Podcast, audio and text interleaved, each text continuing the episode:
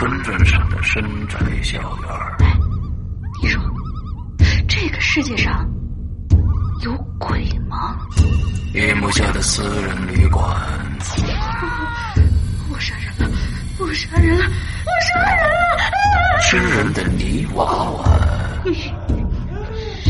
什么东西啊？唯一能够救我的，就是他的人皮。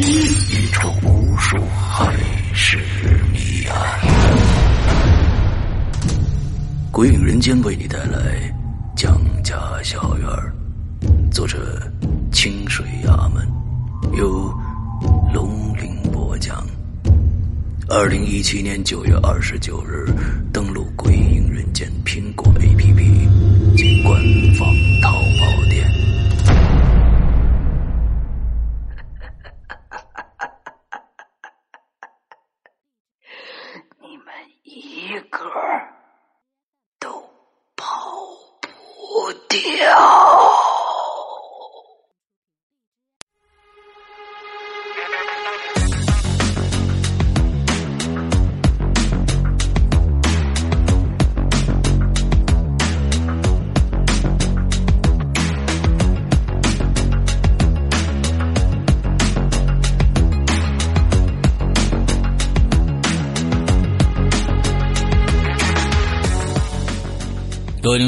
欢迎收听影留言，我是施阳。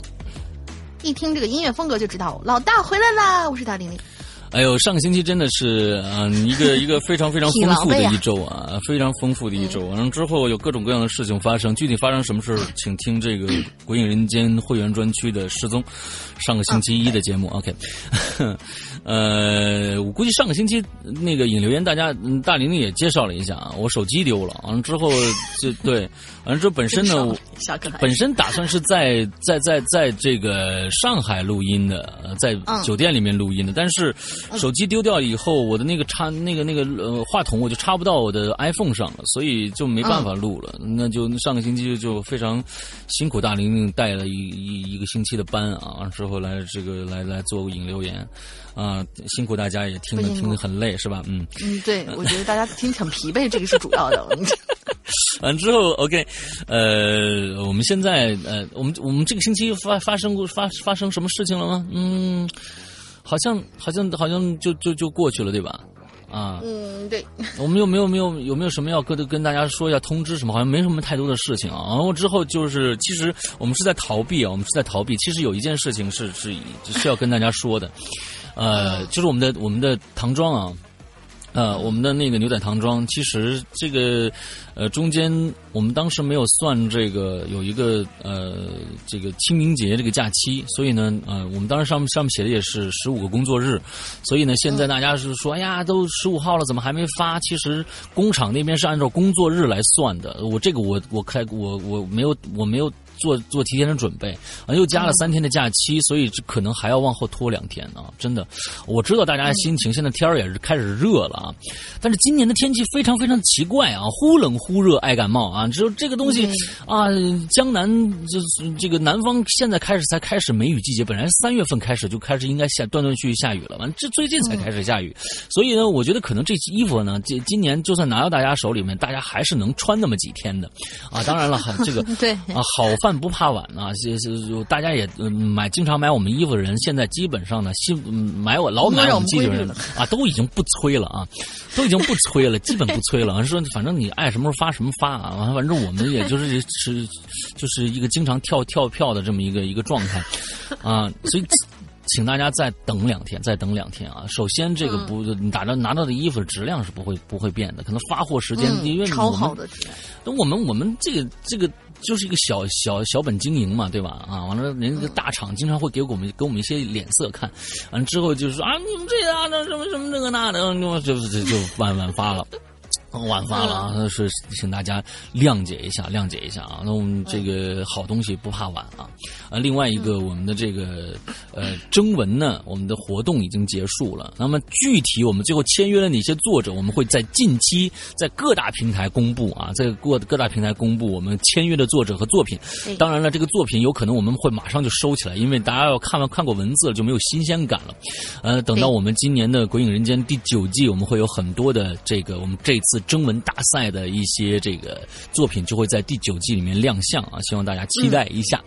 呃，还有什么事情要公布吗？其实没有了。对，最近嗯，在我的直播节目呃，在花椒直播上的那个《扬言怪谈》啊，最近的来的听众非常非常的多，因为呢，最近我们在讲一个异常恐怖的一个故事啊，已经讲到了。讲到第七集了，这接下来就第八集了。因为上两周呢，上一个周就根本就没有直播，因为我的事情太多。完之后从上海回来以后，又回趟老家，所以上上一周的直播全部停掉。再往上一周，再再往上一周，每个星期只只播了一集，也是都是各种各样的事情。那么从这一周开始啊，星期二、星期四开始，我们就会。继续我们的这个《世人公寓六零二》的呃直播，完之后大家呃听过的没听过的赶紧接着来。那么目前来说，就现在的情况来说，呃，花椒直播上是有重放的啊，重放的。那但是目前来说，我们已经播到第七集了。那其实这个前三四五六集已经消失了。被我删掉了啊！我们一样的，就是就跟我们的现在在免费平台上的一样的，在直播平台也是这个样子。那么想听到我们直播现场的录音剪辑的，只有在我们会员专区里面可以听得到。会员专区其实会员专区真的建议大家，真的可以去尝试一下，一年也就二三八。所以你你进去以后，所有在直播现场的所有的录音剪辑，包括《高智商犯罪》第三、第四部在里边。你已经能听到很多很多，对，因为直播节目里的东西是，对，直播节目里的那那个所有的故事，我们是不会售卖的，你不用等，你等不着的，等不着的，我们完全不售卖，只有在会员专区的会员才能独享这一份这个这个福利啊！所以真的就光是这个呃会员这这个这个直播现场，我们的录音剪辑现在已经有六部长篇作品了，所以你你。光这六部长篇作品，其实你就值回票价了，更别说七个五其他这另外五个独占的这个东西，还有还有现在我们正在更新的《长安十二时辰》，还有加上呃第八季的《鬼影人间》第八季的后十三集故事，所以哇，是真的实在是太多太多福利等着大家了，所以就是所以。大家可以去尝试一下我们的会员专区，但是现在目前来说，会员只有在苹果设备上才有。我们的 APP 还在紧张的制作当中啊，还在紧张制作当中，请大家等一等。我们制作出来以后，苹果的会更新一个大版本，完之后我们的安卓也会有了。再过一段时间，我们就会全部都都都上线。那么就是说，everybody 都可以加入我们的会员专区，就是这个这个，只要是智能手机，现在就是智能手机就两个系统，一个安卓，一个一个苹果嘛，对。呃，昨天收到了一个消息，还有 Windows 我们现在不做任何考虑，对不？没几乎没人用，几乎没人用。现在用 Windows，但是是太少了。对，完了之后，昨天收收到了一个消息，在部分的省市，我们现在已经开始取消二 G 了，也就是当时我们的 E 网已经被取消了，所以说现在最低的就是三 G。太好了啊！E 网已经被取消了，所以我计算了一下，现在全国有用 E 网的这个。这个用户有五百万人，这五百万人以后打不了电话了，所以必须改三 G 啊！所以说我们这是时代的进步啊。OK，说一个题外话。OK，我们今天来，我们来看看我们今天的这个引留言的话题是什么？今天今天是是法是跑男吗？啊啊啥？跑男是我们今天的？你怎么不说是？你怎么不说是好声音呢？因为这个词儿是最早是从好声音里面出来的呀。是跑男。好声音，那英组老是说，哎呦，哎早就跑男那那英那英组还是那个阿美组，那是因为跑男他才说的伐木力伐木累，这是邓超说的，在在在这在跑男对不起，我不第二季看跑男，虽然我很喜欢 Baby，但是我不看跑男。啊，跑男是就就是因为这邓超老大是靠 Baby 撑下来的啊，对这个节目。对我现在已经不看，早就不看。从看完第三季，我就肯定不看了。完之后那那个嗯就是他里面邓超说了一句 “We are family”，就发他说的英语特别不标准，完了最后就变成伐木伐木类了，是那里边的啊。对，嗯，哦，好吧，好吧，科普了一下，所以这期的话题就是 family。嗯，一般我们认为啊，家都是最舒服的地方嘛，然后家人也是最亲近的。在家里头，你肯定会全身心放松，在家人面前，你肯定会卸下防备。但是有的时候，有些恐惧啊，总会发生在你最不设防的地方，或者你最信任的人身上。这个时候，你还相信这个地方有一些人是绝对可靠的吗？来说说你家里发生那些事儿。这故事其实我觉得，这这说实在的啊，就是这个故事，我觉得就是你你怀疑，就是最亲近人的身上，你难道你怀疑你爸、你妈或者怎么着的，是有有没有啊，我不在我吗爸妈身边啊，那你身边，那你家里除了你还有谁呢？啊 我的猫啊。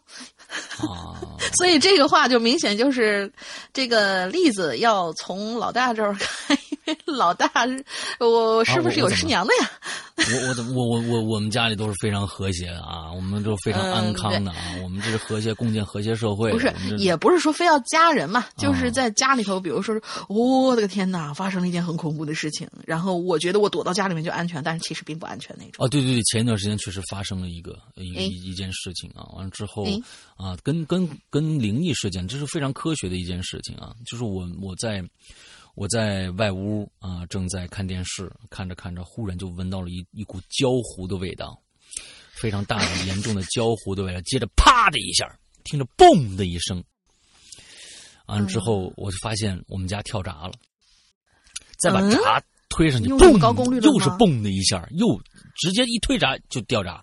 最后我发，我就找这个嗯。焦糊的味道是从哪儿发出来的，发现我们家的热水器，我们家热水器啊、呃的那个电宝烧掉了。完了之后，我就啊电宝已经烧成黑色的了，温度极高，哦我估计我当时摸的时候最少有八十度以上。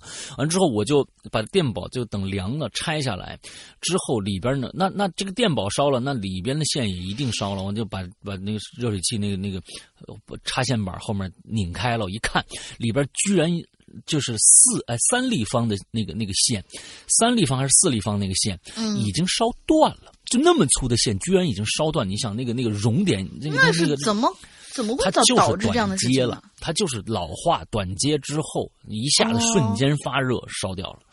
对，啊，这个这个这个东西非常的恐怖啊、啊！这是我们、嗯我我也遇到唯一的这样的一个事情，非常非常的那你要说这个的话，我也有一个比较那个什么的事情，而且这个事情还不像你那么，你比如说你你你正好是清醒的，你坐在那儿，然后听到了这么一个或者闻到了这么一个声音，你很快都能去处理。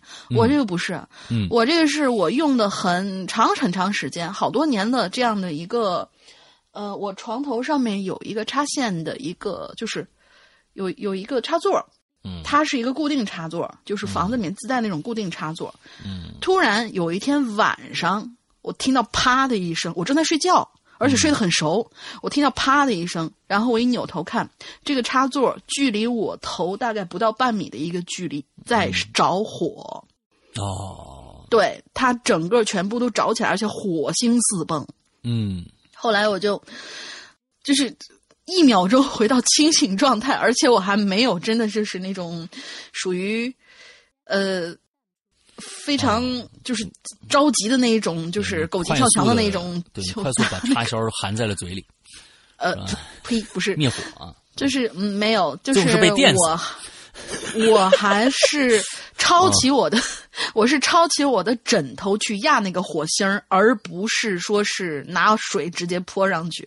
还好这个脑子还算清醒，所以就是拿枕头那么个易燃的东西去盖不是火，不是盖，是就是不是盖是拍，而且其实就是说是如果说是直接盖上去的话，嗯、没有那么那么，除非我的这个料子是非常非常易燃的那一种，嗯而且是没有那么那么的容易被燃着。嗯，然后我发现拍了几次以后，它是什么情况？它是火星儿冒出来以后，火被拍掉了，但是火被拍掉的一瞬间又被那个火星，因为它一直不停的啪啦啪啦啪啦的，嗯一直不停的还在那闪，那最后怎么办呢？就是我直接扑了两下没用，然后我就赶紧跑到电闸那，因为我们那一块地方是工业用电，它不会有跳闸这么一说，所以我就跑到那个太不安全。闸闸口，结果就把所有总闸全部都关了，关掉以后，那个火霎时间就灭了。那肯定的，灭了一定是短接了。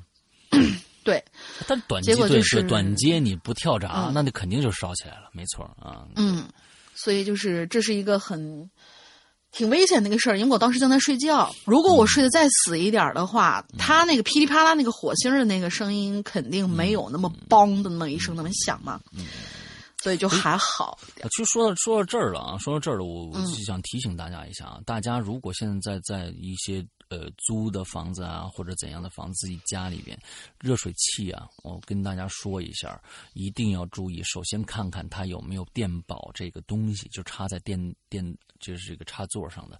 第一个，这个是要保护漏电；第二个呢，就过载以后它会自动关掉，甚至把自己烧掉或者怎样，它不会发生漏电或者是其他的一些事情。这个电宝是非常非常重要的。那么，因为我可以跟大家说，这个东西真的不是开玩笑的。呃，在两年前，我不知道跟大家说过没有？两年前，我妈妈的过去的一个朋友，我妈妈过去的一个朋友的儿子，在洗澡的时候被电死了。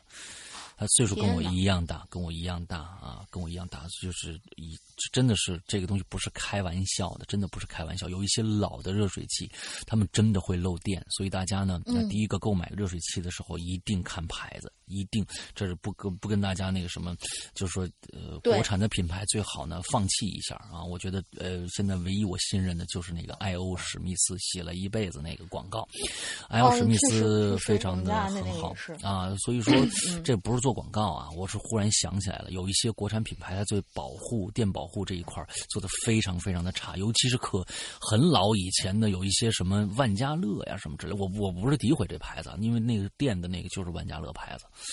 就是就被电的那个，我那就是万家乐的牌子，完了就被电死了。完了之后，请大家一定注意，这个真的不是开玩笑的啊！嗯，好，我们看看今天这个，呃，大家说的什么事儿来？嗯，在说事儿之前呢，我要先把进群密码说一下。我我现在是不定期插入进群密码，说不定会在哪儿。哦，因为有些人真是太鸡贼了。对我们这次呢，就是呃闲闲白的说完以后，嗯，闲白说完以后，我们插一个这个，下一次就不一定插在哪儿了啊。好吧，是这一次我们可能啊、m a y b e 啊，嗯，来了一个呃前几年挺有名的一个网红，三个字儿，对，哦来了一个网红。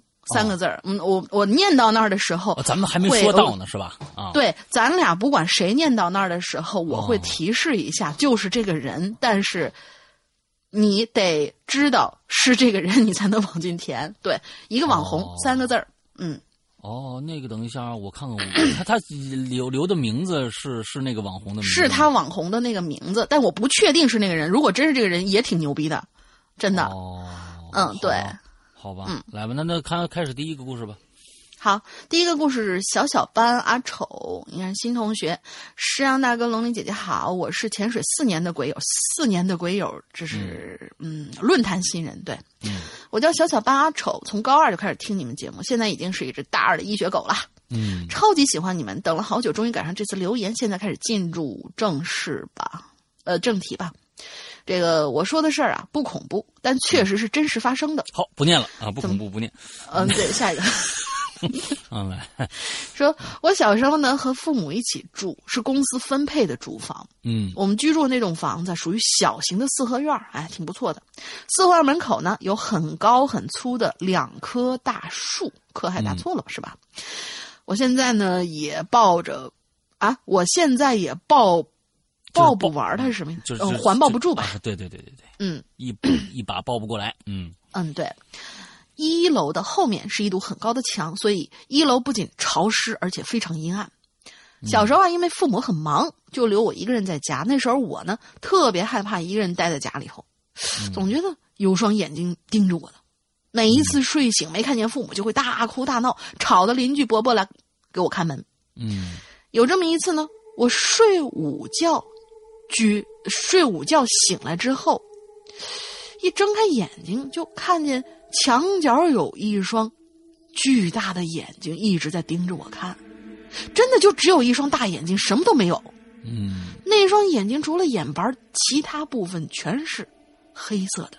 嗯给我的感觉就是，他知道大人们看不见，所以他想对我怎样都可以。不是，他只有一双眼睛，他能怎么着你啊？啊爪子也没有是吧？嗯而我呢，毫无办法，呃，而而我毫无办法的一种戏谑的眼神，就那样盯着我，我就开始哭闹不停，跟父母说，他们一直还不相信。之后呢，我就开始高烧不退，去了医院控制住以后，回家又开始发烧。爸妈没办法，就找了那种，就去找了那种摸肚子的婆婆。嗯哼嗯，就是，呃，他们家这边，他解释了一下，就是说他们家这边就是会点中医，啊还懂点鬼鬼神神的。那我觉得小小班阿丑啊，你这期应该留在上一期摸那个主题里 啊嗯 也许就是找了摸肚子婆婆，但是人家没摸她肚子。啊，OK，反正就至于我怎么好怎么好的吧，是真的没记忆了。问过父母，但是他们就不肯告我。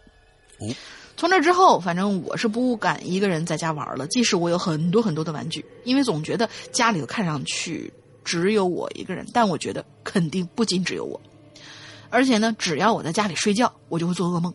嗯每到凌晨两点半左右的时候，都会被吓醒，然后哭着爬上父母的床，一直持续到小学四年级呢。嗯期间，呃，我们家老祖和三姨去世的时候，我总会梦到他们，梦到三姨总是来我家，说我说我带你去玩啊。嗯但是三姨的脸上都是腐烂了的（ 括号她是因为鼻咽癌复发去世的），所以我非常非常害怕，每次都离她很远很远。父母也叫我，也叫我跟着三姨去玩，但是我真的很害怕，我说我我不去了。嗯在梦里头，我没跟老祖谈过话，而我的小衣柜呢，就变成了漆黑的棺材。每天，我只能睡在他旁边，就是那样的一种情况。啊因为我奶奶是念佛的，听父母这么说，他就替我求了一个金的观音菩萨牌子，还请父母准备了一个大大的红色的包包，里面有杨柳籽儿、各等等各种各样去邪的小东西。嗯这个杨柳籽儿能去邪，还是头一次听说。把这些东西全都放在枕头底下，在放的时候还要在旁边烧纸，一边念叨着一些求我平安的话语。从那以后，我就不再做噩梦了。嗯那个红色的包包，反正我是走到哪儿带到哪儿，现在还在我枕头底下放着呢。嗯第一次写可能比较无趣，有一些恐怖的事儿是长大以后的，遇见合适的话题再说吧。最后，石阳大哥、龙丽姐姐身体棒棒的，幸幸福平安，也希望鬼影人间越来越好。真的超爱你们的节目的。好，谢谢谢谢谢谢啊，小小丑啊，嗯嗯，这个阿丑啊，小小小班阿丑啊，简称小丑小丑啊。嗯，完了之后那个呃，我这个接下来这这这这是那网红吗？你说楼小楼，啊，嗯，但是楼小楼，我真的想把他拉黑。啊啊，为什么？他每次老说我，上次被我躲过去，他这次又说了一遍，我真想把他拉黑。哦，弄死我弄死哦我太好了，太好了，楼小楼，你放心，不会有人拉黑你的。嗯，烦人！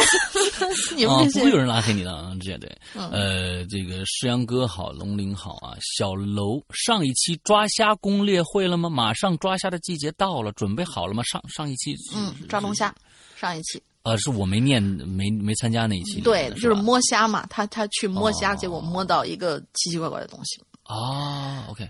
好啊，，以前写段子呢都是信手拈来、得心应手。这次斗胆写了一个中篇故事，才发现带有故事构架和大量人物对话的片段不容易写。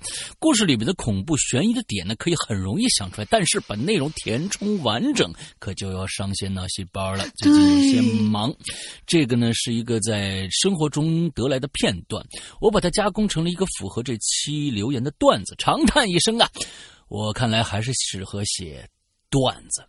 哎，我跟你说啊，我们之之后，我我最近我们的段子，这个这个不要不要再提段子这个事儿啊，不要再提段段子这个事儿，段子这个词儿哦，对，要要要会被禁用屏蔽的。啊，那这这段子不不能不能不能再说了啊啊，对，嗯，就说豆子吧，嗯，豆。豆。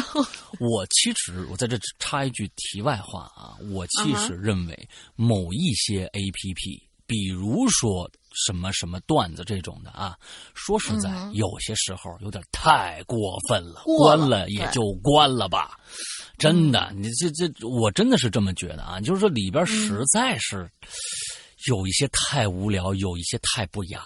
这些东西如果真的就充斥在网络上，而且是一个大家都可以去注册的这么一个东西的话，没就就没有任何的监管的话，那我觉对，得没有下线的一种，没有下线的话，我觉得真的，所以鬼影人间也要注意下线。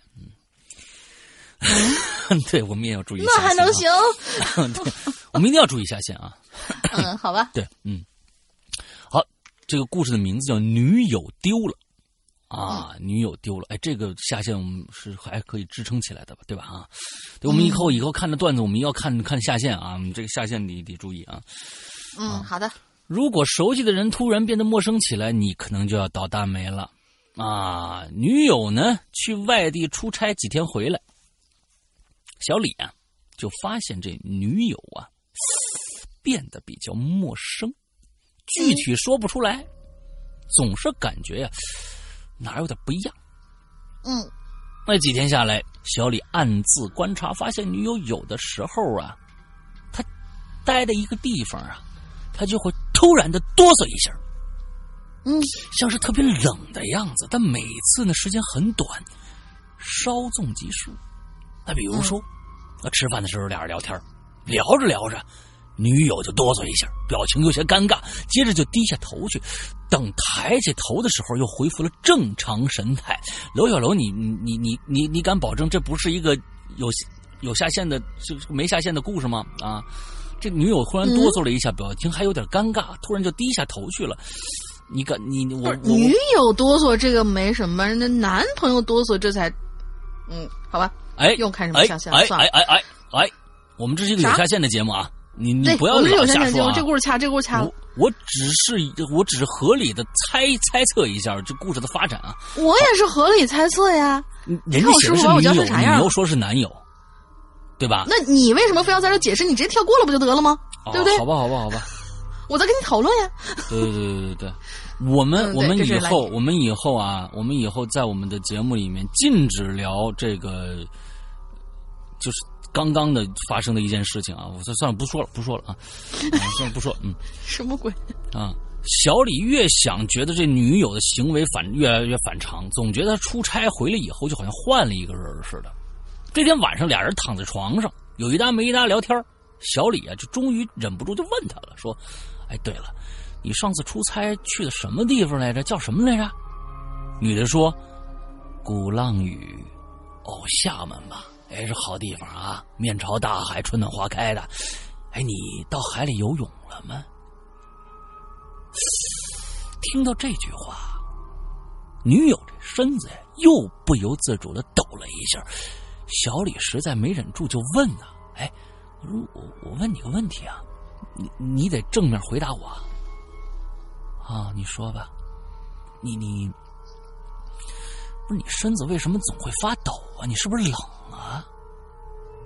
可这话呀，刚说完，卧室这灯吧嗒一下就灭了，屋子里的气氛瞬时变得诡异起来。女友在黑暗中就盯着小李的眼睛，盯了很久很久，突然说道：“你仔细看看，我是你女朋友吗？”哎，这儿还应该有个音效，是不是？应该当一下吧。啊，对，这加上就就好像合适点嗯，辛苦主播了，我一直会支持鬼影的林姑娘。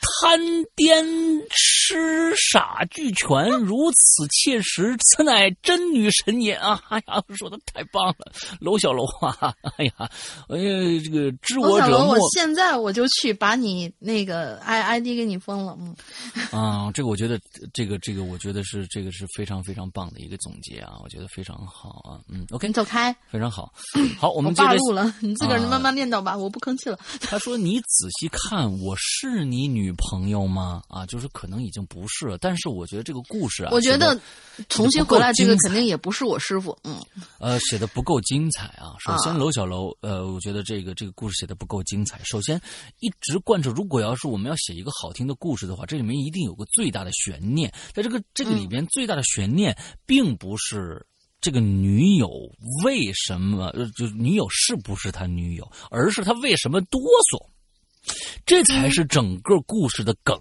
那么你到最后根本就没把这个梗就抛弃掉了，那么这这这个这个作品呢，是真的不是特别特别的好啊。那你就告诉他，为什么他是一个每次打哆嗦，呃，在这儿打哆嗦啊？我觉得这只有一个可能性，女友还是他的女友。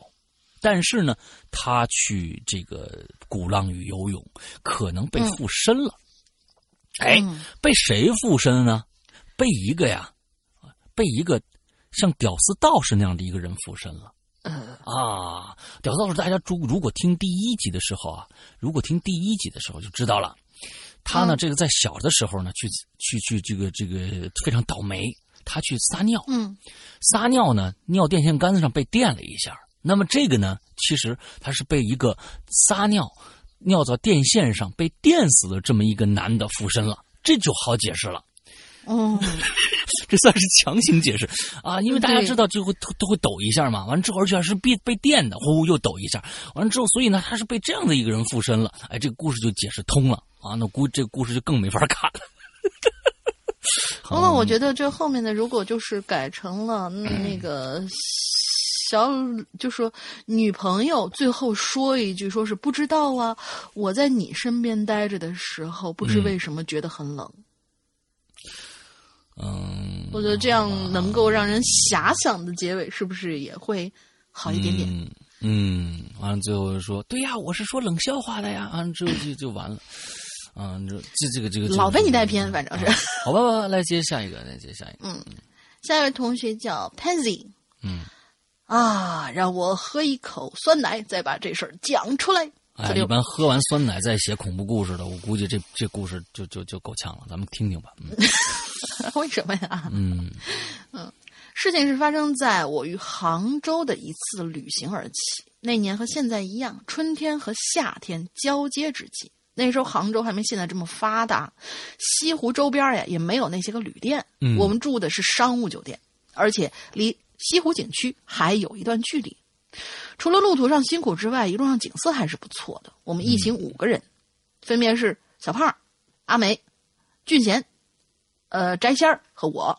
嗯我们呢都是大学时候的好友，那小胖是本地人，他呢就自然的作为了我们队伍的向导，带着我们走遍杭州大小景点儿比现在那些跟团或者自由行啊要舒服不少。嗯一路就这么走走啊，嗯，一路就这么走走停停，我们玩遍了所有西湖周边的景点儿大家都觉得累了。中间呢就在一户农家里吃饭，嗯小胖与农户说了一些当地的土话，意思是我们是远道而，这是我们远道而来的客人，请他呀多多照顾。这农民挺朴实啊，也挺憨直的，让我们觉得非常的亲切。大伙儿呢也有一句没一句的聊着。农户这农户啊，他姓孙，本是在本地种茶的，他还有个六七岁的姑娘，很可爱。嗯这老孙哥呀和他老婆那时候就去做饭了，我们就陪他女儿一块玩闹。这小姑娘看见陌生人呐，倒也不害怕，就带着我们到她后院的一处田上，说这儿就是他们自家种的茶叶。嗯嚯、那碧悠悠的叶子种在山腰上。啊，呃，杭州附近农农户啊都是种龙井的。对对那些年的这茶，对，呃，那些年的茶叶价格还没有现在这么金贵，一年农农民的收入也就是两三千块钱，，但是是跟这现在是差太多超太多了。对超便宜了，已经是。啊，但是对于他们家来说，已经算是相当不错了。茶叶田的后头是一户农舍，那房屋盖得很小，不像是有人住的，更像是农户们摆放农具或者杂物的地方。我们五个人呢，就跟着小女孩来到了农舍门口。女孩就跟我说：“你们能看到那儿站着一个小女孩吗？她每天都陪着我玩儿。”小女孩儿，这哪儿啊？就这么一丁点儿农舍，怎么会有人呢？这小姑娘看出我们不相信，就用手指了指前面的农舍，继续说：“你们要不信，我可以带带你们去找他。”我就跟她说了，我说哪儿有啊？这间房子这么小，怎么能站得下人呢？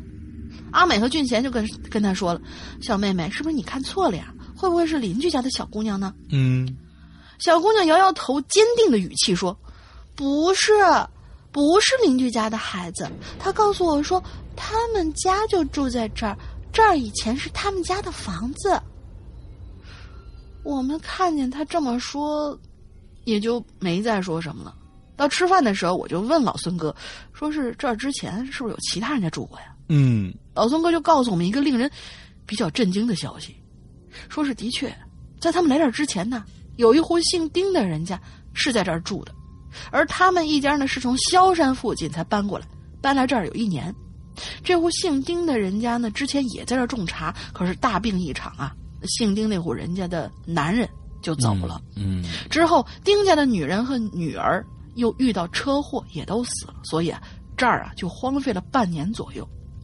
他们孙家搬到这儿来之前呢，房东只是跟他和他老婆提过这件事儿，但是从来没有跟他们的小女儿提过这件事儿。啊，对，小女女孩小的时候啊，不管小女孩、小男孩，有的时候这个都能看到一些奇奇怪怪的一些事情。啊，对，对，呃，龙鳞呢，在小的时候就能看到一些奇奇怪怪的事情啊我。没印象。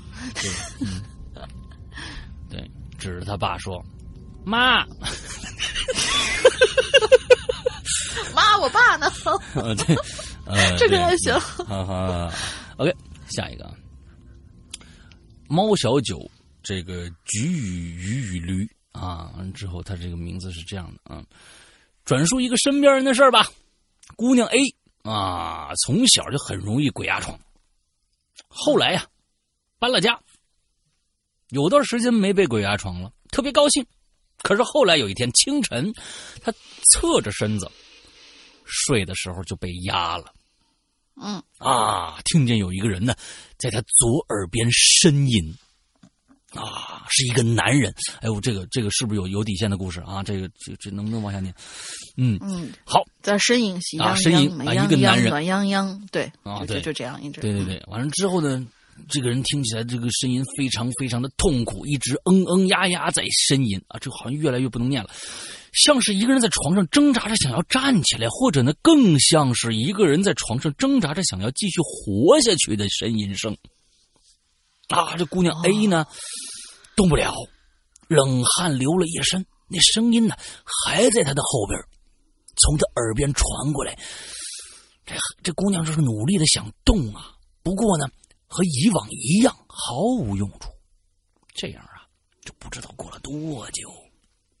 接着呢，他的余光啊，就看着床角的地上有一团黑影，透明的黑色气团，那气团在蠕动。啊，他不知道他这个都这个气团呢和这耳边的声音有没有关系，但是呢，他感觉到更害怕了。就在这个时候，男人呢又重重的在他耳边叹了口气，唉，他莫名其妙的就睡过去了。醒过来的时候啊，家里的墙上的钟呢指向了六点三十分。他上一次醒过来的时候呢，也是六点三十分。他确定自己当时被鬼压床了很久，至少他感觉很，至少他感觉很久。就算有相对论，也不可能还是六点三十分呢。So what's up？不是，我知道了，他应该是早上天还对早上天还没亮的时候睁，就尤其是尤其是冬天嘛，睁眼一看，哦，天还黑着，六点半，嗯，然后被鬼压压压压，然后迷迷糊糊睡过去，然后嗯睁眼一看，哦，六点半，已经是下午六点半了。嗯，这故事讲的是龙鳞啊啊！龙鳞就我睡不了那么长时间！我真睡不了了那么长时间啊！。不不，你一定会可以的啊！你可以，不不不你可以相信你自己，你 相信你自己。我不信，不是我不信你，嗯我相信我自己，但是我不信你。再下一个，这个下一个，嗯，来吧。嗯，下一个黑弥撒同学，不是你这个冒这这个那个那个那个叫什么那个网红还没出来呢？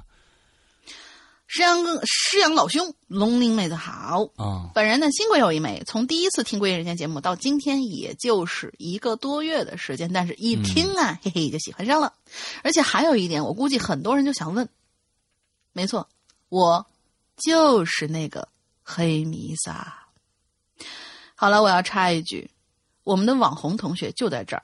至于为什么说这位同学是网红，跟一个帖子呃。对，跟一个帖子是有关系的。有兴趣的同学可以去百度一下。我想想，黑弥撒写的帖子应该是我我不是两个，不是那个就是那个啊，不是香港的香港的那个那个那个事儿，就是那个南京发生的那个那个那个那个惨案。嗯，南京的，南京的，南京的啊，没什么，我觉得没什么不能说，就是南大碎尸案嘛。南大碎尸案写过。对对，就是第一版，因为有人写，就是整个的那个案件推理过程，因为就是没有结案，但是有两个人曾经写过推理帖，其中一个就是这位，另外一个叫毛小喵。啊，没错没错啊，黑弥撒现在来来给我们留言了。嗯，如果真的是那个黑弥撒的话，那鬼影是真的红了。我等一下啊，我们其实判断很很简单。啊，然后黑弥撒现在在在网上那些帖子也呃也蛮有名的嘛，对吧？我们看一下笔锋，我们就知道是不是那个黑弥撒了。我还真对了，还真差不多。是吗？对，我还真对了。嗯，这个这期话题呢，我私以为啊，稍稍有点难度，但不管是否贴题了，先说了吧。嗯。事情本身放在今天呢，其实也并不太恐怖。但是对于当时的我来说，再结合当时的那种情境，嗯，还是挺让人害怕的。嗯，尤其是你最信任的朋友，在那个关键时刻摆了你一刀。嗯，事情发生在九十年代中期，那个时候我正在上初中。大家应当知道，南京保留着比较完善的明代城墙，而我们学校呢，离城墙很近。嗯，当时的我们可以说是一群熊孩子，放了学没事呢就去爬城墙玩。嗯，那个时候城墙没有过多的修缮，而很多地方呢留着当年啊被日军炮火轰，呃轰塌的缺口。嗯，只要从缺口就可以轻易的爬上去。嗯，那城墙上呢长了很多树，俨然跟小树林儿差不多。我们经常会在上面烤烤山芋，或者抽烟喝酒。总之啊，都干一些大人们不许我们干的事啊，碎碎诗什么的。嗯嗯，对，只要这样子。但是城墙啊，并非我们的专属休闲场所。当然呢，也会遇到别人，比如说我出事儿的那一次。可以这么说吧，当年我们的学校，包括周围的几所中学，校园环境啊。都不算好，经常发生暴力事件，有抢钱的，也有打人的。嗯，当时隔壁班有个孩子呢，就被校外小流氓啊打破了，直接就打破了脾脏。嗯，出事那一次呢，也是下午放学早，我跟另外一个同学约好了去爬城墙，这玩意儿还约好啊。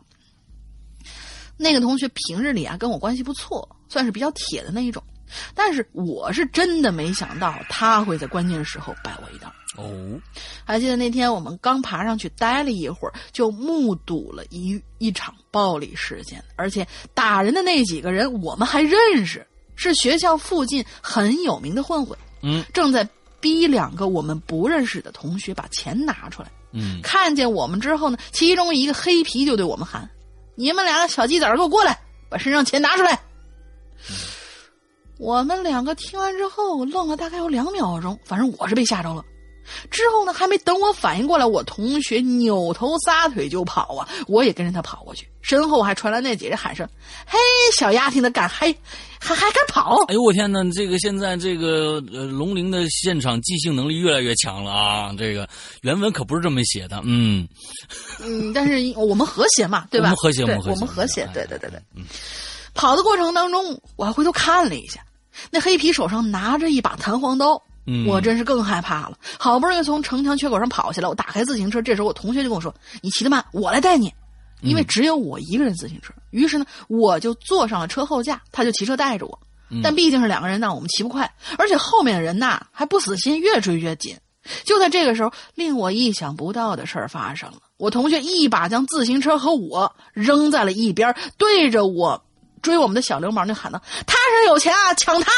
然后就自己拐进了一条小巷子，狂奔而去。嗯哎呀，你可真可以想象到啊，我当时这个绝望的心情啊！嗯，但是不得不承认，这种时候啊，人往往会爆发平常没有的超能力。哎那几个小流氓几乎就已经追上了其中那个黑皮，距我就只有一步之遥了。嗯我呢就不知道哪儿来的勇气，竟然踹了他一脚，然后飞快的扶起车子，骑上去，没命的往前蹬。嗯不知道骑了多久，直到上了大路吧，我才敢回头来看，那伙人呢已经被我甩的不见了。嗯这事儿我没敢跟老师跟父母说，而那个同学，我从此之后呢也没再跟他说过话了。哎，千万初中毕业了嗯，对，初中毕业之后，同学们彼此都失去了联系，直到前不久，我才通过一些渠道得到呃了解到那个在关键时候卖朋友的同学现在的情况。哼，看来他还混的还蛮不错，开了一家旅行社。我很想告诉他那件事儿，我呀至今没忘，但是想想呢，还是算了。其他的话我也不想跟他多说，希望他好自为之吧。最后，祝归隐人间越办越好。嗯，好好好啊！但愿你是那个黑弥撒。如果你是那个黑弥撒，如果你有一些自己写的一些文学作品，希望可以来我们跟我们来做进行一些合作啊。完之后，嗯，这个我们这个如果想要投稿或者是跟我们合作的话，请给我们写信，我们的信箱是“鬼影人间”全拼 at 新浪点 com，OK、谢谢黑弥撒、啊！如果你是一个黑弥撒的话啊，非常非常高兴啊，有这样的一个网红啊加入到我们这个、啊这个鬼影大军来。这是啊真网红。嗯嗯嗯嗯 OK，好，我们接着下面一个再见流苏啊，再见流苏。这关于这期主题呢，我想先从做梦这件事情开始说。下面这个，我 对不起师傅，啊，原来你是这样子想的，OK？不是不是没有，并怪不得刚才猫小九那个那个鱼与鱼与驴的那个，就就是那个就这这这个就那么短。完了，接下来你你你都没说，哎，你师傅你连着念吧，啊，完下个更长啊啊这个啊，你这个这个人哦哇，哦没有还有这样的一个想我法，OK？不是我真没有那个呃。你是这样的一个恐怖的一个念存在。念题，念题，念题，念题，念题，阴险，嗯，大念题，概呢 是从这个我记事儿那年起，二十多年了，天天做梦，一万多个梦，每个都很真实。一天二十四个小时，如果我有十四个小时是醒着的，那剩下的十个小时就是在做梦，一分钟都不会浪费。虽然大多数梦的情节在醒来以后都会忘掉，但梦里的喜怒、喜怒哀乐会跟随我一整天，潜移默化的影响着我的心情，直到我下一个梦到来之前。好在大部分的梦呢，呃，还是有趣和美好的。哎，其实啊，我是这么认为的。像你们这些啊有这种特异功能的人啊，基本上对于我来说，我这个做梦啊，真不多。啊，而且那个情绪也不会带到现实当当中来。那我认为呢，你那剩下那十四个醒那十个十四个小时啊，你就干脆就别过了。啊，你只不过梦里边那个那个生活，完之后呢，你醒来以后你就把它记下来，醒来你就记下来，完之后呢，对，梦里非常精彩的，真的。梦里面那个世界就变成一个非常非常有趣的小说了、啊！你这个对实在是太浪费了，我跟你说啊，你二十多年了，好家伙，还还好，你只活了二十多年，现在后面还有还有最少还有这个六十六十年等着你。你从今天开始啊，你听我的话，呃每天做的梦你起来你就记，每天你就记，你记个五年，你就能出一本书了啊！真的，嗯我跟你说啊，真的是这样啊。我是一个不怎么坚定的无神论者，好家伙，那就是 那你这还叫你这这个不怎么坚定的无神论者啊，那你就不是无神论者啊。无神论者是真嗯绝对坚定的啊，嗯，我知道我的情况呢可能跟身体有关，是一种病，很多人这么告诉我，我接受这个说法。其实呢，归根到底也不过是做梦而已嘛。大部分的时候呢，我的梦和生活是可以和平相处的，没有让我变成一个神经病。这说明啊，他还处在一个正常的状态下。下面。我想说一种特殊的梦境和借助这种梦境发生的让我印象深刻的事情。咱们看看什么事情啊？嗯，之前呢听过几期《鬼影在人间》，感觉有几个这个经历啊，跟这种梦境很像。而且呢，我相信很多人都做过这样的梦。你呀、会在梦里边醒过来，发现自己的是身边的环境啊，跟现实中的是一模一样。你的房间还有你的床，这是你们你们家啊，你们家就一个房间一个床是吧？嗯，这个时候你很难意识到自己还在做梦。哇，龙宁，你有过这样的感受吗？我是从来没有过，我很难想象，就是说在梦里边你会觉得这不是梦，这就是真的。其实，在很多文学作品里面，我们看到过有过几次，甚至于还就是呃，最近几年没有了。小的时候还甚至有过什么，就是做了一个噩梦，出去经历过很很很恐怖的事儿，然后梦到我回到家了，回到家以后打开门，看见我正在那儿睡觉，然后我躺回去。嗯，有过这样的情况，小的时候啊，好吧。呃，这个这个这个时候你很难意识到自己在还在做梦，这种感觉很像所谓的灵魂出窍。所以，当你遇到奇怪的事的时候，比如本来睡在你身边的人突然勒住你的脖子，或者从另一个角度看到自己的身体仍然睡在床上，比如说大玲玲那样，你会觉得这一切都是真实的。而这种体验非常接近幻觉，但事实上它就是一个梦。甚至我曾经体验过在梦里醒来过多次，每次都觉得回到了现实，以至于最终回到现实的时候，我仍不确定是不是还在做梦。你确定你没看过《盗梦空间》吗？嗯，嗯，所以我看《盗梦空间》的时候觉得很无聊，因为我很早就是很小的时候有过。这样的经历就是也有醒来很多次，然后经历了很多不同的事情以后，每一次回去以后，嗯，发现我还在睡觉。因为看来你是没看过《盗梦空间》，《盗梦空间》根本不是讲这事儿的。哎，就是其实这种混淆现实的梦很常见，但是如果你倒霉，这种呃做这种梦的同时怼上这个鬼压床，那就十分酸爽了啊！这这这挺好，这个各种组合啊，这种经历很多。我挑我挑两次印象比较深刻的说一下吧，嗯。第一次，你你想，我就是做梦，梦的梦里在梦里面鬼压床，醒来以后这个鬼打墙，鬼打墙完了以后发现了自己，发现自己以后呢回到了现实，现实发现还继续鬼打墙，还还没回。我说这这要是乱起来的话也挺好玩的啊！我所以说，亲爱的，你一定要把你这些事情录，这个醒来不管好与坏你都记录下来，这以后一定是一个非常好的一个剧本。我告诉你，真的。我有一次半夜起来的时候，真的按开手机在那录录音，我说。说我刚才梦到了什么什么东西，我刚才经历了什么什么东西。然后上次让让老大说我不听我不听我不听，我说老大听一下呗，不听不听。啊，什么意思？啊，有过让你听，但是你不听。哦，对，我想起来了，我听想起来，一定很无聊的，你知道吧？好，不不不不不不无聊，真的不无聊。接着讲故事啊，第一次是北漂那会儿啊，我跟女友在南五环租了一间房。我天，南五环那太偏了。这种专门用来出租的房子呢，七格八格的，本身就很破坏风水。这就是前一段时间呃北京拆除的那些房子。太危险了啊！但是我们只租得起一个开间，三十来平，哇，三十来平已经算不错了，很大了，独卫。是啊，呃，这个厨房、卧室、客厅连在一起。那个时候呢，我养了一只猫，哎，我越来越像，你觉得你像龙鳞了啊？它晚上呢，这个这个这个猫呢，晚上是睡在床的啊，床上的喜欢趴在人身上睡。有一天夜里我失眠，躺床上眯了一会儿，就鬼压床了。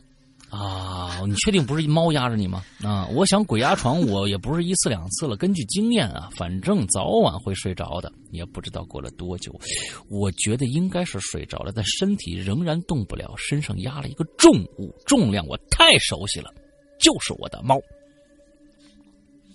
那有什么？那有什么奇怪的呢？发现事情不对的时候，最先是感觉到身体上猫的重量啊，是越来越重。啊，直到我觉得它变成了一只猪的重量，啊，直到 直到觉得有四五只猫的重量压得我喘不过气来的时候，我才挣扎着睁开眼睛想看一下，但是费了半天的劲儿，也才勉强睁开一条缝儿，就是这一条缝儿，足够让我浑身是汗毛倒竖啊。我就看着我身上根本就没什么猫，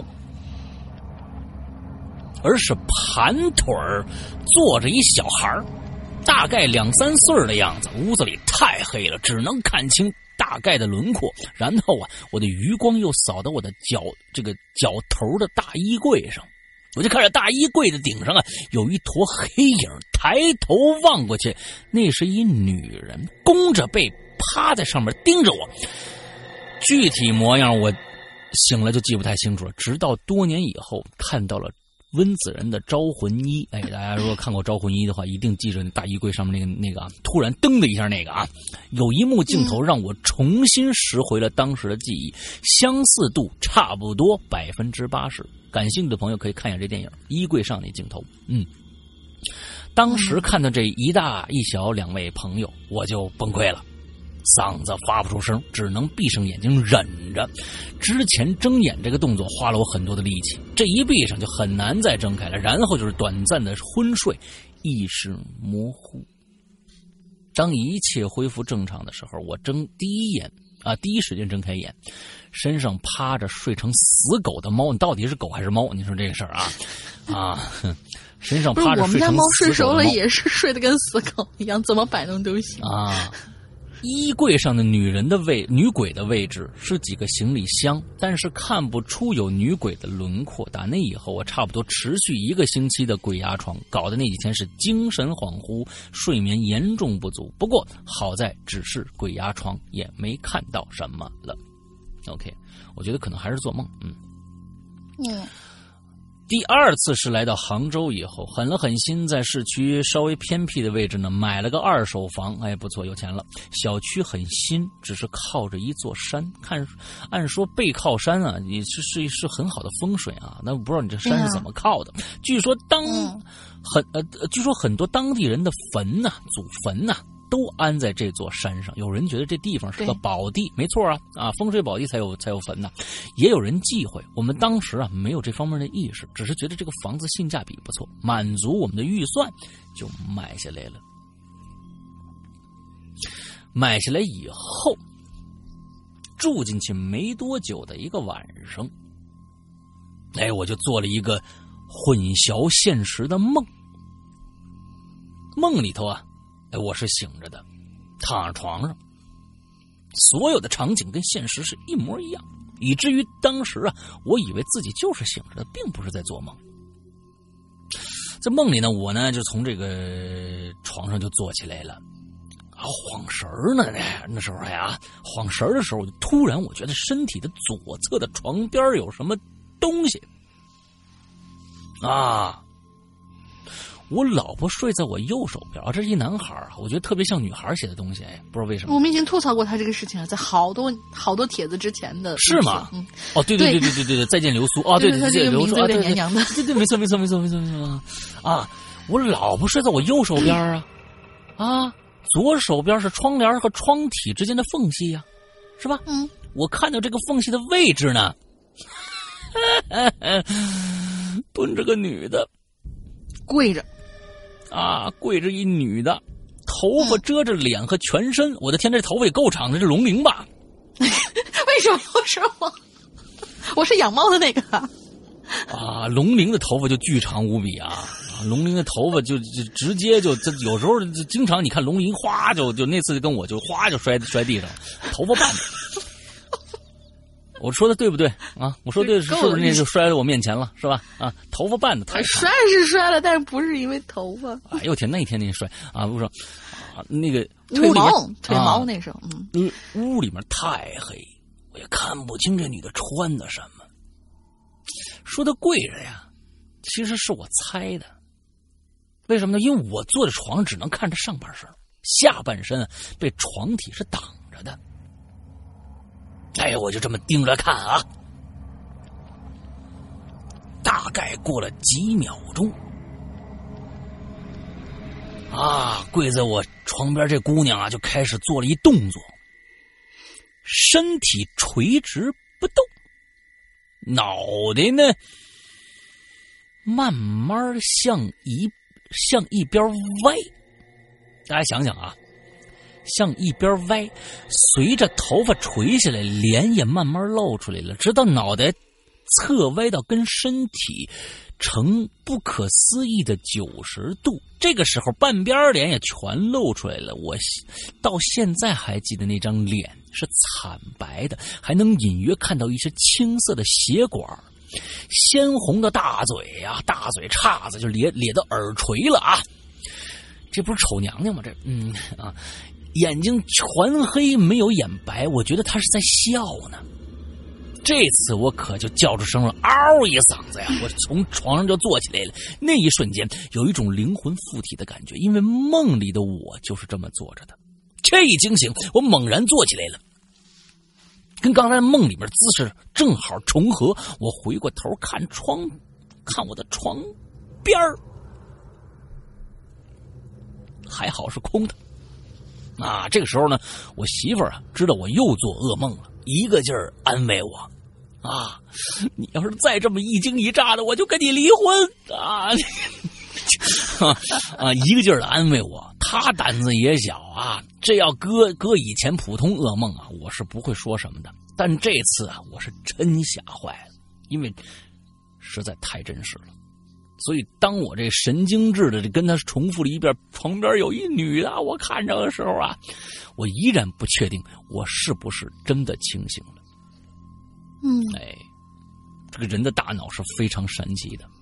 啊，我们还没能完全了解它。曾经偶尔看过一个新闻，这科学家呀给出两张图片来，发现宇宙呢可能啊以与大脑相同的方式生长，星系之间的连接方式呢就像大脑的神经细胞一样。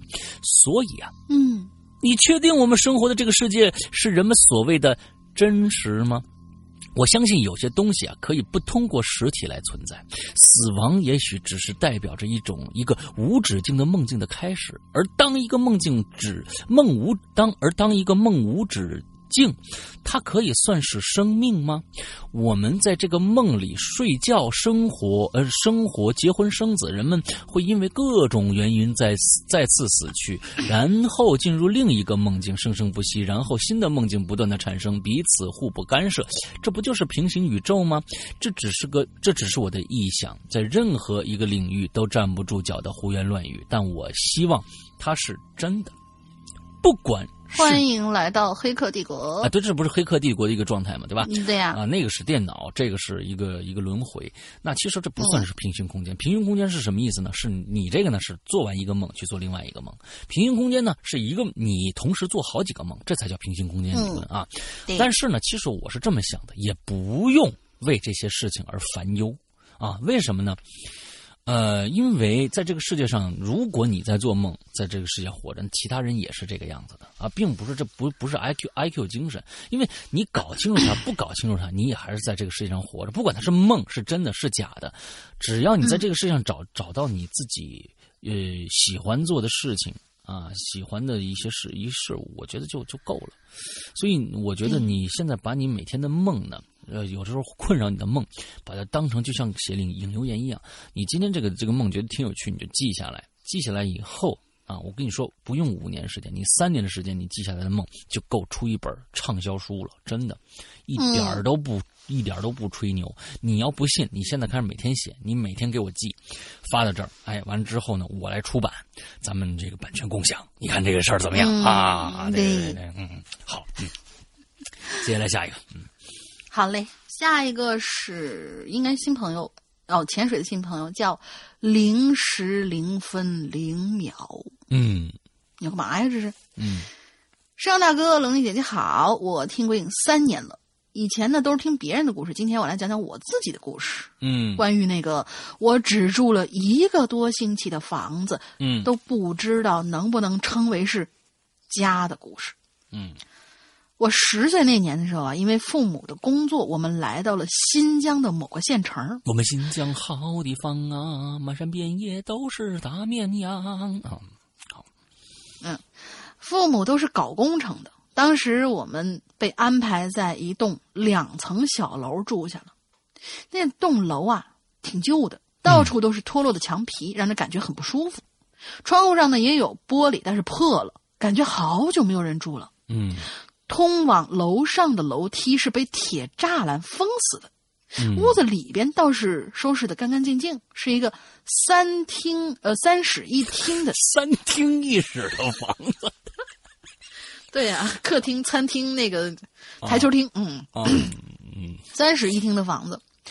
我们房间，我的房间啊，有个柜子，上面摆了一个很小的飞机模型，床底下还有一个足球。嗯这是屋子里原来带的啊。接下来几天都很平静，父母忙他们的工作，我上我的学。有这么一天，我放学回家，家里没人，我就开门进来以后呢，不是你在那搓什么呢？谁呀、你呀、我没有，我我我是抖抖了一下腿，完了之后这话筒可能搓磨在衣服上 啊好啊吧。啊！我开门进来啊，看到桌子上有个足球，嗯。下面是一张纸，是父母留给我的画儿和二十块钱，说他们今天晚上啊也很晚才能回来，让我出去外边吃，晚上记得把门锁好了。嗯。呵呵，我苦笑了一下，抱着那个足球回到自己房子，一看果然是我床底下的那个球，嗯。没在意啊，就把那球往床底下一丢，就出去吃饭了。回来的时候，天呐是快黑了，我看那那可真挺晚的，因为新疆天天黑非常非常非常的晚。对，我开门出去啊，一看那个足球竟然在客厅的沙发旁边儿当时我以为是自己出门时候太用力丢球了，吧他自己回到客厅里了。看了会儿电视呢，就把作业写完。呃，把作业写完的时候，呃，看了会儿电视，把作业快写完的时候呢，父母的朋友来家里一趟，让告诉我啊，你晚上啊一定记得把门锁好喽。嗯然后呢，那个叔叔就走了，好吧，我就把门锁好，上了床。不知道睡了多久，我就被一阵很嘈杂的声音给吵醒了。嗯我迷迷瞪瞪的，我就听到这客厅电视声音开的贼大，我就喊了一声：“爸，能不能把声音关小点？我明天上课呢。”我喊完没多久呢，电视声音就没有了，我就翻了个身啊，准备继续睡。而就在这个时候，我听到了我的门被打开的声音，有一个东西被丢在了我的床上。当时我实在太困了，眼睛也没睁开，顺手一摸，哦，是一个球啊！肯定是爸妈回来看见客厅足球，没管那么多，顺手就把球丢在床，呃，丢下，丢下床，哦，没管那么多，就顺手把球丢下床，就接着睡了。直到早上，我被闹钟吵醒，就感觉背后特别疼，用手一摸是个玩具小人儿。这时候我才发现，那颗足球就在我的枕头边上放着，我的身，我的身子底下和枕头边啊，到处都散落着那种小人儿，就是那种很古老的绿色的，只有几厘米的小小小冰人儿。小冰人儿，嗯嗯，并且有的小人啊已经很脏了，我数了一下，一共是三十二个。现在想不通啊，怎么都跑？实在想不通啊，我怎么都跑我床上来了？而且我的房子压根儿就没有这些玩具啊！我胡思乱想了一下，起床之后啊，才发现我的父母昨天晚上是根本就没有回来。嗯我站在客厅就凌乱了，难道昨天晚上都是幻觉？可是那足球怎么解释？那小人又是从哪儿来的呀？嗯我又发了会儿呆，回到房间，把干净的小人摆在了床头柜上，把脏了的丢到垃圾桶里，把足球也放到了床头柜上，收拾好我就去上学了。嗯到了晚上，父母回来以后，我就跟他们说，可是他们不信，还说我妈拖地的时候啊，把足球拿出来是她放，啊，还说是我妈，肯定是我妈拖地的时候把足球拿出来放在她的床头柜上的，根本就没有拿到客厅。当时我才十岁呀、我不想认为，不想让他们认为我在撒谎，嗯所以我就没解释。当时特别喜欢看《哈利波特》嘛，但是我是十，我是，所以我就在想啊，是不是会有精灵什么的？嗯反正没几天我们就搬了家了，也不知道为什么。其实我挺想把那个足球拿走的，可是父母不让我带走房子里不属于自己的东西。嗯好了，这就是我的童年经历的一个事儿，辛苦主播了。我还经历了好几件神奇的事儿，以后有时间写出来，最后这鬼越来越好。哦，其实这件事情真的是很恐怖的，因为这种这种桥段，其实在呃不止一部电恐怖片里边，呃，就是说呃放出来啊，就是说嗯你睡着睡着，忽然噔噔噔噔，外面扔扔进一个球来，你再往一看，外面根本就没人，就是就是这就是这种呃这种的呃桥段，真的是百嗯就百用不爽的那种感觉啊，我觉得就是、嗯，而且百试百灵都能吓着人。对呀、这真的是很很恐怖的一件事情啊！这这这真的是啊！你如果你小时候真的碰到这么一件事儿，赶真的你们搬搬家就对了。我我还都嗯还认为你们为什么那么快搬家？有可能你爸你妈其实是知道的，所以赶紧搬走了，真有可能。嗯对，OK，下面一个故事叫“兔子不吃草”，那你吃什么呢？啊，这这是他的啊，他的名字啊，兔子不吃草，那么吃什么呢？啊，没有，后面这是我加的。石羊大哥、龙玲姐姐好，相信很多朋友都是无神论者。其实我也相信科学，但当你是亲身经历过一些你大爷的事儿后呢，也许很多曾经原有的观点会在潜移默化中稍微改变。这一期的话题是发生在我的家里的，那就讲一个发生在我好朋友的出租屋的一个故事啊，什么东西啊？这一期的话题发生 的话题是发生在家里的故事。哦，话题 OK，好啊，嗯。故事开始，简单介绍一下，他是我高中玩的最好的一个朋友，暂且叫他小 A 啊。这小 A 又来了，嗯，嗯，万年不变的小 A。哎，嗯那是一个女的啊，因为 A 呢小时候很胆小，总害怕鬼神之类的东西。后来在网上看到一些偏门的辟邪方法，好奇之下呀，尝试之后啊，奇怪的事情就从那个时候开始了，一直伴随他到现在。其实我想现在跟大家说一下啊，呃，为什么？为什么我们看国外的恐怖片和我们国内的恐怖片有一个特别特别不一样的地方？我不知道大家有没有注意过啊？尤其是温子仁的电的这个恐怖片，在温子仁的恐怖片里边，小孩看到鬼他们是不害怕的，他们总会跟他一起玩儿嗯对吧？有很多孩子，哎嗯哎，我看到谁来，我跟他跟他一起玩。但在国内的恐怖片，小孩儿有很多的他是害怕的。其实我觉得呀，这是刚才刚刚我想说的那个十岁的上面那个那个鬼友啊，他说十岁的我爱看《哈利波特》，我想，哎，那个是会不会是精灵啊？其实有正面引导和负面引导。那么有可能在很多像我们小时候的，你你不赶紧睡觉，你再闹，老妖精来抓你了啊！你这个父母教育问题啊，嗯啊，有一些东西呢，可能就是在国外，你看相孩子们相信圣诞老人，某某一天他们发现圣诞老人是假的时候，那个那个时候的那个那个世界观的崩塌、啊，绝望对啊，对对对，对他们来说是非常严重的啊。其实对是父母影响相，信圣诞老人啊、牙仙子啊，牙仙还有那个、哎对，他这都是有些小精美好灵什么的哎，小精灵都是美好的东西，所以我是认为啊，呃现在的父母没没事儿别老拿恐怖的东西吓他们，这其实没什么好的好的好的。因为我觉得这奖奖励机制啊，你说你今年你要好好睡觉，今年可能圣诞老人给你带来的礼物可能会多一些，让大家小的时候不要有太多的恐怖的阴影在在在在里边啊。对，那但是其实我、嗯我不这么看，我是觉得就好像很多很多我们。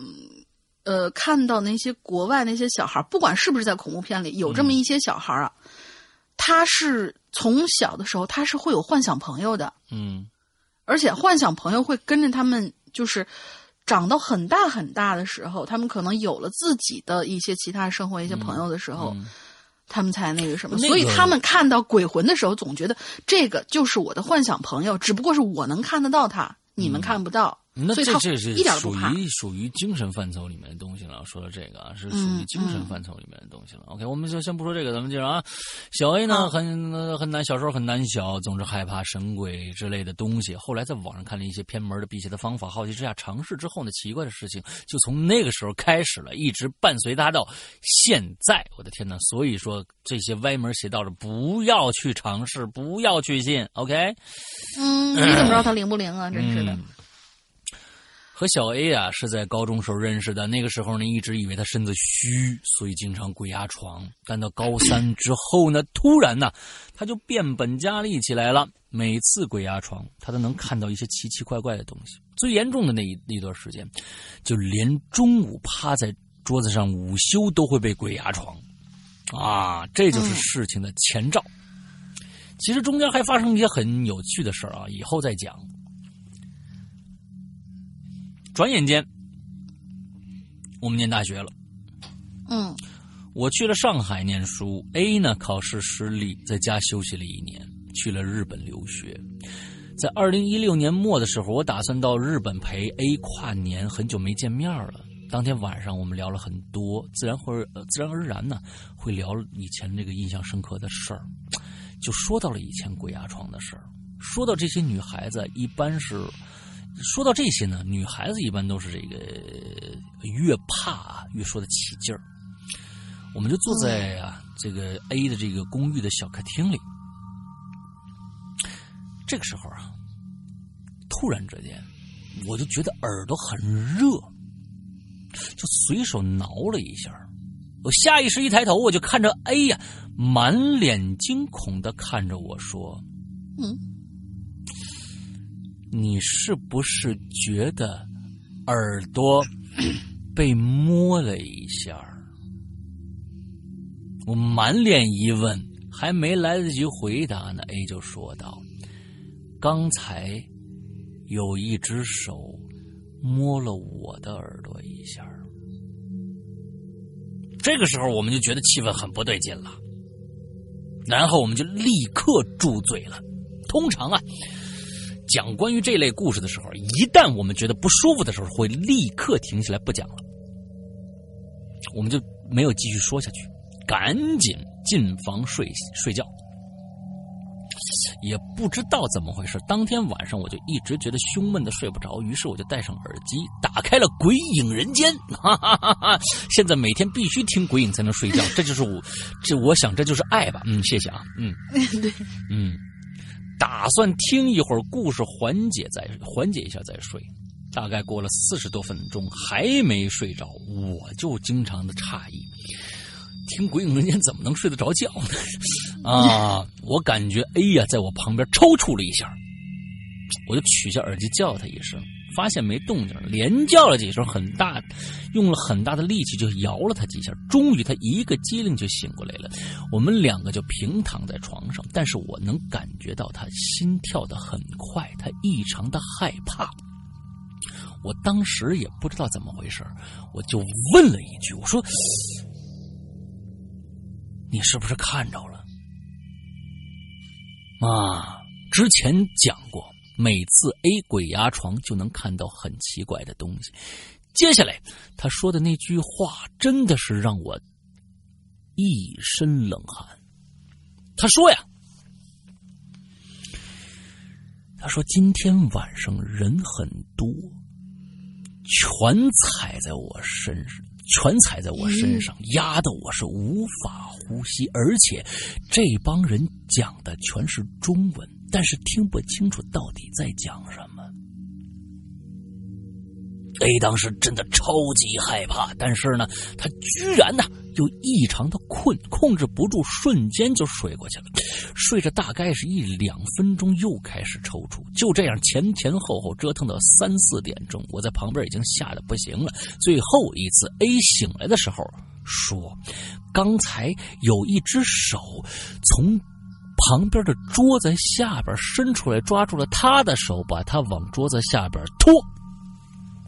因为啊，我们是没有床的啊，日本人比较穷，直接睡在地板上。那这我瞎说的 啊，日本这个习惯啊，直接睡在地板上啊，啊地铺上啊，拉的拉的生疼啊，直接往把把他往那个桌子下面拖，拉的他生疼。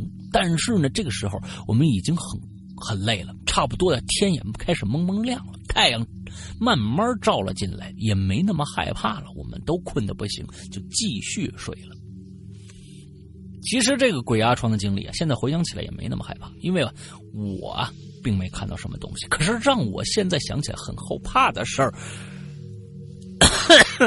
sorry，咳嗽了一下啊，嗯，难道这是故事讲这个故事的感应吗？嗯嗯啊，可是让我在现在想想。还非常后怕的是，那天不眠夜过去之后的第二天早上，哎，我们一起在洗漱间刷牙的时候哎呀就突然说：“哎，你看我手上啊，我这右手腕上怎么有块淤青啊？”而我刚好站在他右手边，我就去摸那个乌青淤青的地方。但是当时我手放上去的时候，背后一凉，我发现那个乌青的位置刚好和我手抓他手腕的位置是吻合的，但比我的手要大，像是一个手紧紧按住他的手腕，非常用力之下产生的一个。淤青的压迹，呃，我这儿他可能没写清楚，是不是有一个很大、很用力的手腕握住他的手，握在了 A 的手上，用力按下去？我不知道啊，看这这，但是比他的手要大呀。啊，那可能不是啊，不是。那也就是说，也就是说，昨天晚上躺的时候，那个人跟作者是重合在一起的，就躺在他那个位置上，对不对？那那可能对吧？那细细想一下，也可能是两个人中间嘛。嗯，我估计他们之间，那地日本那么穷，你知道吧？他没那么大地儿，啊，可地上地方很大呀。啊，故事很长，辛苦辛苦主播了啊。呃，故事不是那么精彩，我觉得还挺好玩的。但是我是我的亲身经历，关于 A 还有很多奇妙的故事啊。大家喜欢的话，以后会缓缓道来。你接着写吧。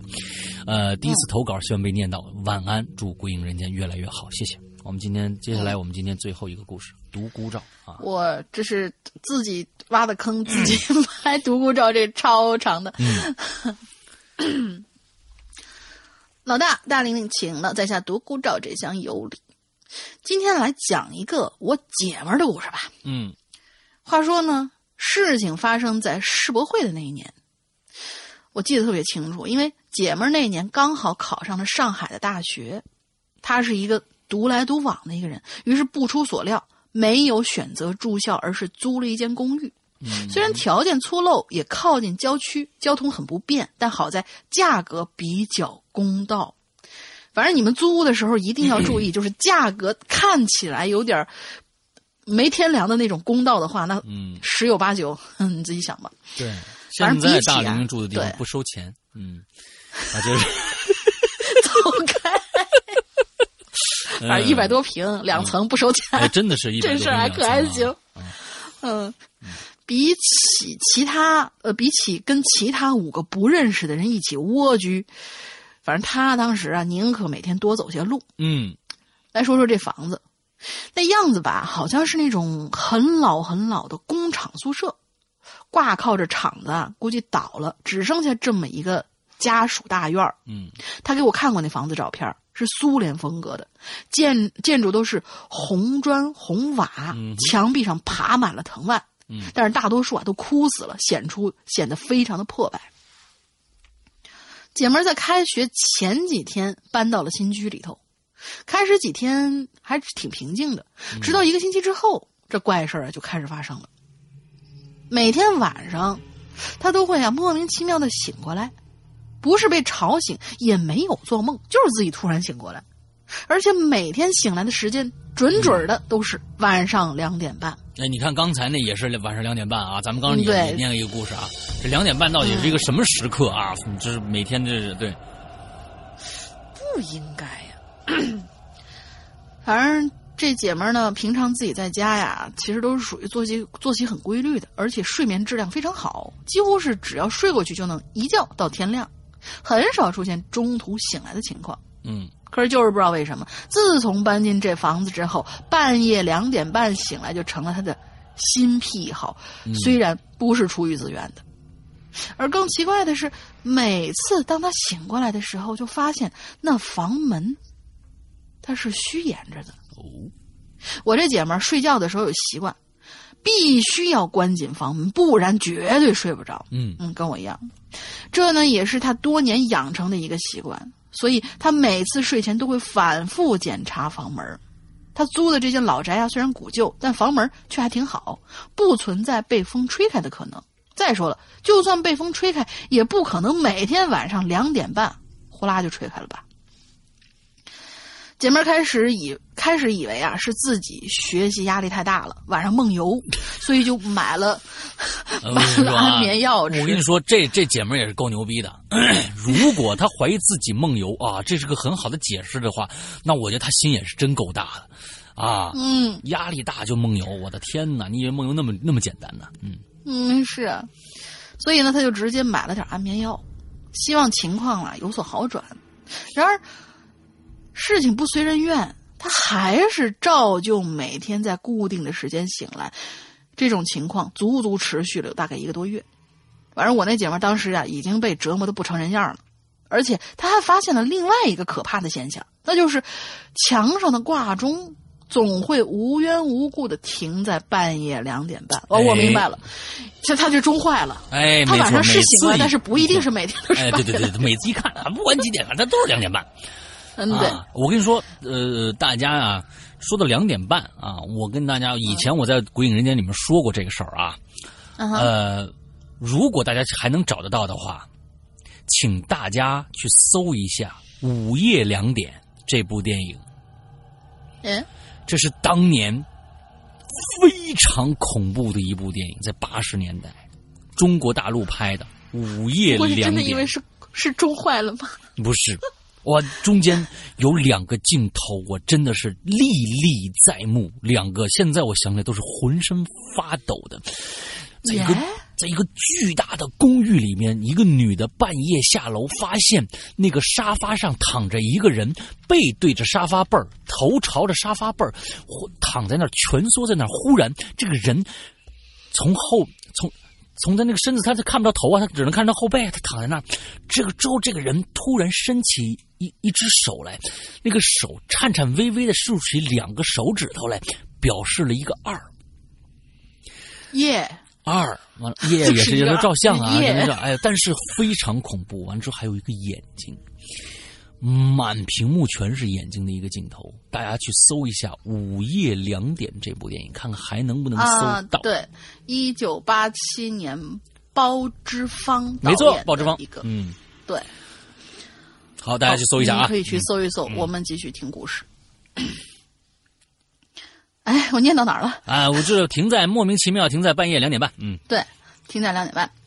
刚发现这一点的时候啊，他不以为意，觉得哦，只不过是巧合吧？重新上发条一定会好的。哇，还是发条中。可是那钟啊，很邪门儿，还是总是自己停在午夜两点半的时候，该修了。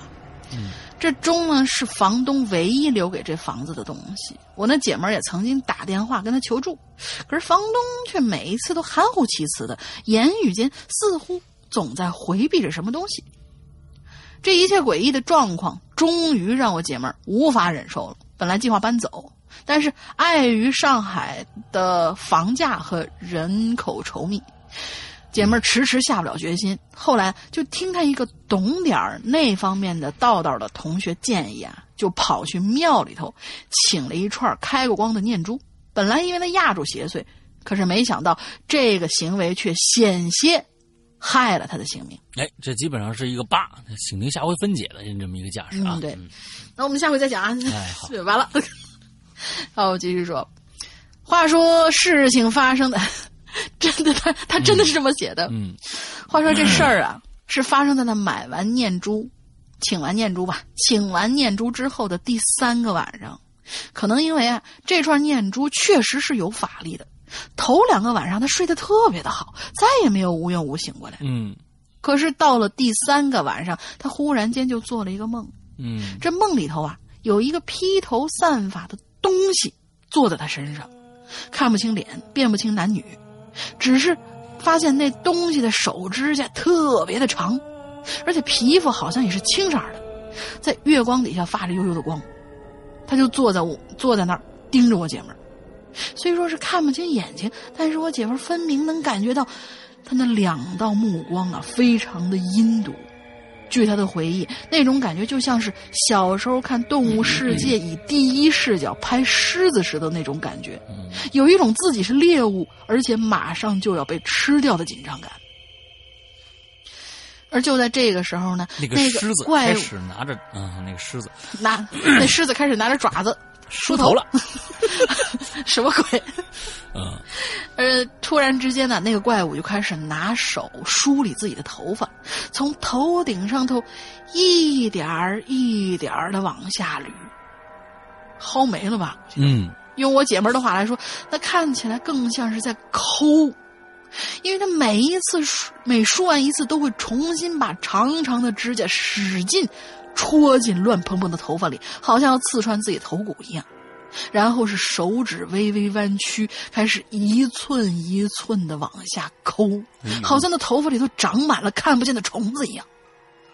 姐们儿是挣扎，但是无济于事。她明白自己应该是被鬼压床了，可问题是，她还睡着呢。难不道鬼压床也会发生在梦里吗？我那姐们儿是学医的，知道人呐，一旦是意识到自己在做噩梦，一般都会立刻醒过来。但是那天晚上，他整个人就像被掩住了一样，无论是怎么暗示自己，都没有办法醒过来。就在一筹莫展之际，他身上那个家伙突然绷直了身子，仰着头。哦哦哦哦，绷直了身子，仰起头看向了天花板，就像他被鬼上身了一样。突然，就是那个那那个那个怪物被鬼上身啊！紧接着，他就猛地把手直接伸向了我姐们的脖子，那长长的指甲就一点一点逼近了他的脖子，非常很快，锋利的指甲尖儿就戳进了他皮肤，而且是一寸一寸的刺了进去。我姐们说，当时啊有一种快要死了的感觉，脑子里立刻就开始播放《人生走马灯》了。不知道走马灯这这个事情呢，欢迎大家去看僵尸。嗯，就在他几乎要放弃放弃的时候，突然一道白光闪过，那光源好像是来自他的床头柜。嗯，那怪物很快就被光芒吞没了。他又猛地醒过来，从床上坐起来，平复了一下狂跳不止的心，慢慢恢复了理智。暗亮的手机一看时间，哼，果然又是。两点半，这个时候啊，姐们儿才感觉到那脖子上一阵阵的疼，拿手一摸，居然那指头上有浅浅的血印儿。嗯，他就一惊啊，连忙扭头扭开床头柜，拿过书桌上的小镜儿，对小镜子对着看，发现在脖子上靠近锁骨的地方，居然有六道小小的口子。沿着食道的轮廓对称分布，还渗着血。嗯，这鬼当时是被砍了手了吧？每只手上面剩三根手指头。嗯，我姐们顿时就一身冷汗，因为她知道那个位置的下方正好就是颈动脉。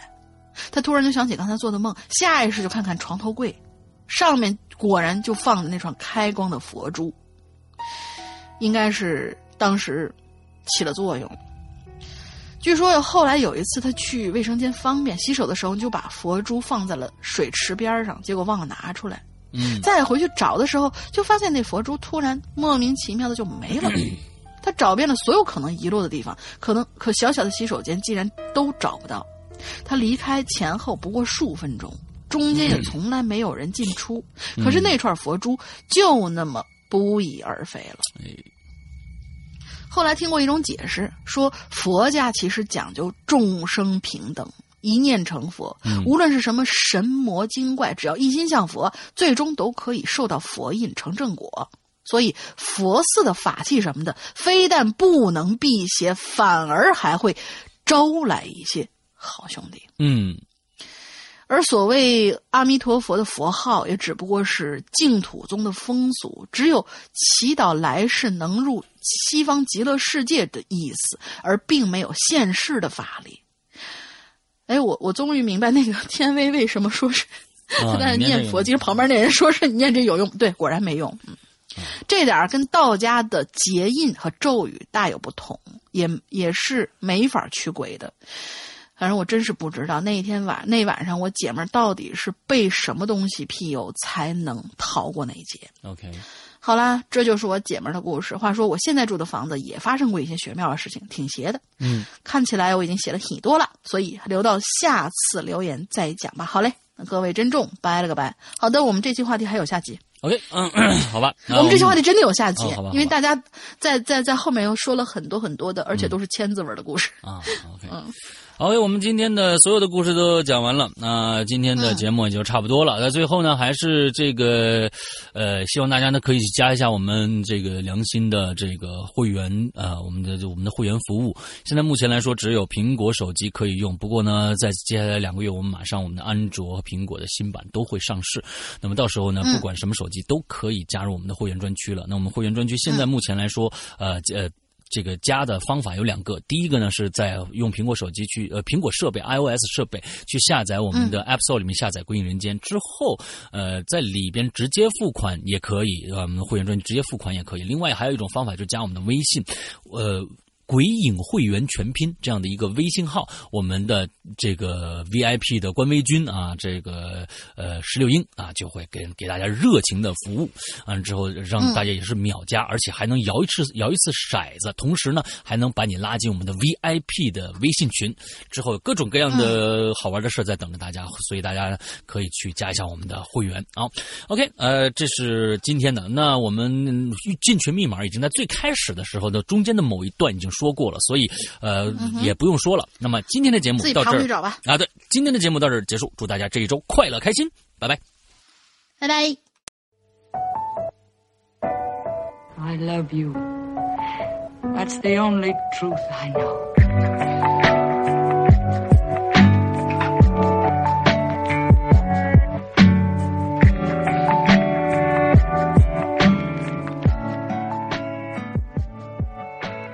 亲爱的宝宝们，周一快乐！欢迎大家收听这期每周一歌，我是永远不爱你的大玲玲。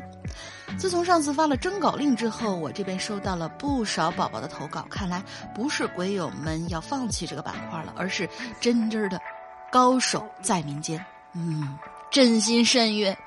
所以呢，我在这里先要谢谢所有投稿的同学，我们会按照大家投稿的顺序每周更新的。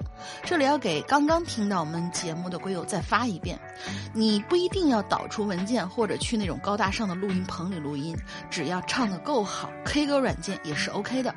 像大玲玲个人对混响比较满意的一款 app 呢，就是一个叫做好唱的软件，好不好的好，唱歌的唱。个人觉得它的效果比唱吧啊、全民之类的要好很多，而且就算是新疆地区的鬼友也是可以用的。录完之后你也不用导出，直接把分享链接发到邮箱鬼影 song，也就是鬼影 s o n g 六六六圈 a 新浪点 com。鬼影 S O N G 六六六圈 A 新浪点 com 就可以了。之后导出的问题就交给我。那么今天就由一位潜水很久的鬼友闷小干同学带来一首《灵魂之花》给大家。究竟男生会怎么演绎这首歌呢？我听起来是蛮惊喜的，不知道大家怎么看呢？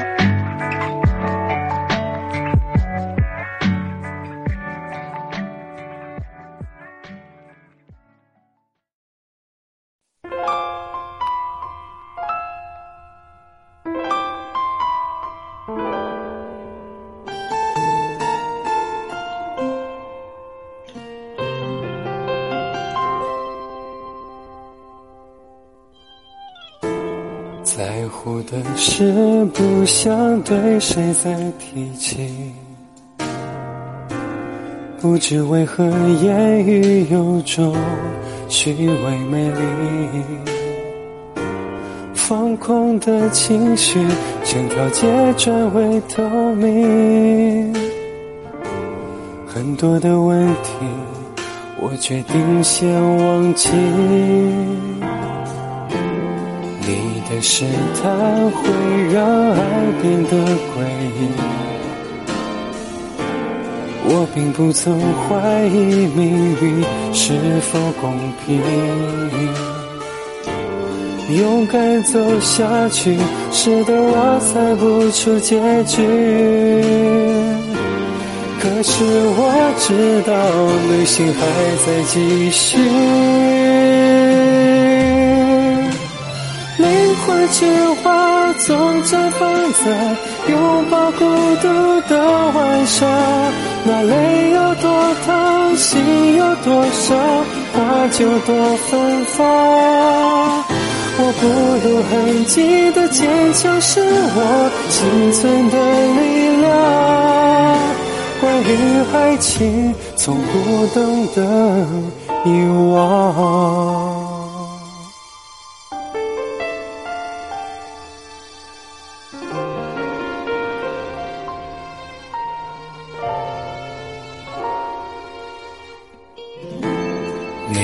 试探会让爱变得诡异。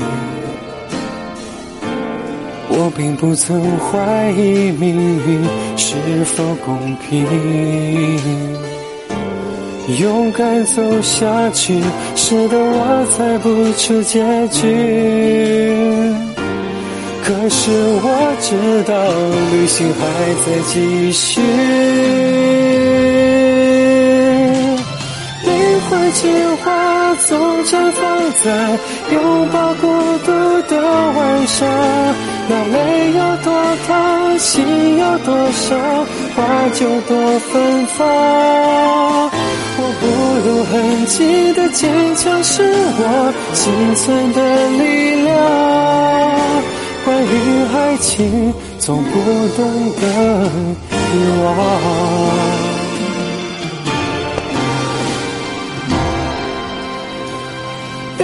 灵魂之花突然开在热闹之后的路旁，那泪有多烫，心有多伤，花就多芬芳。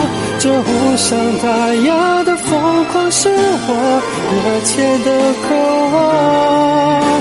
一直相信，有梦就有光芒。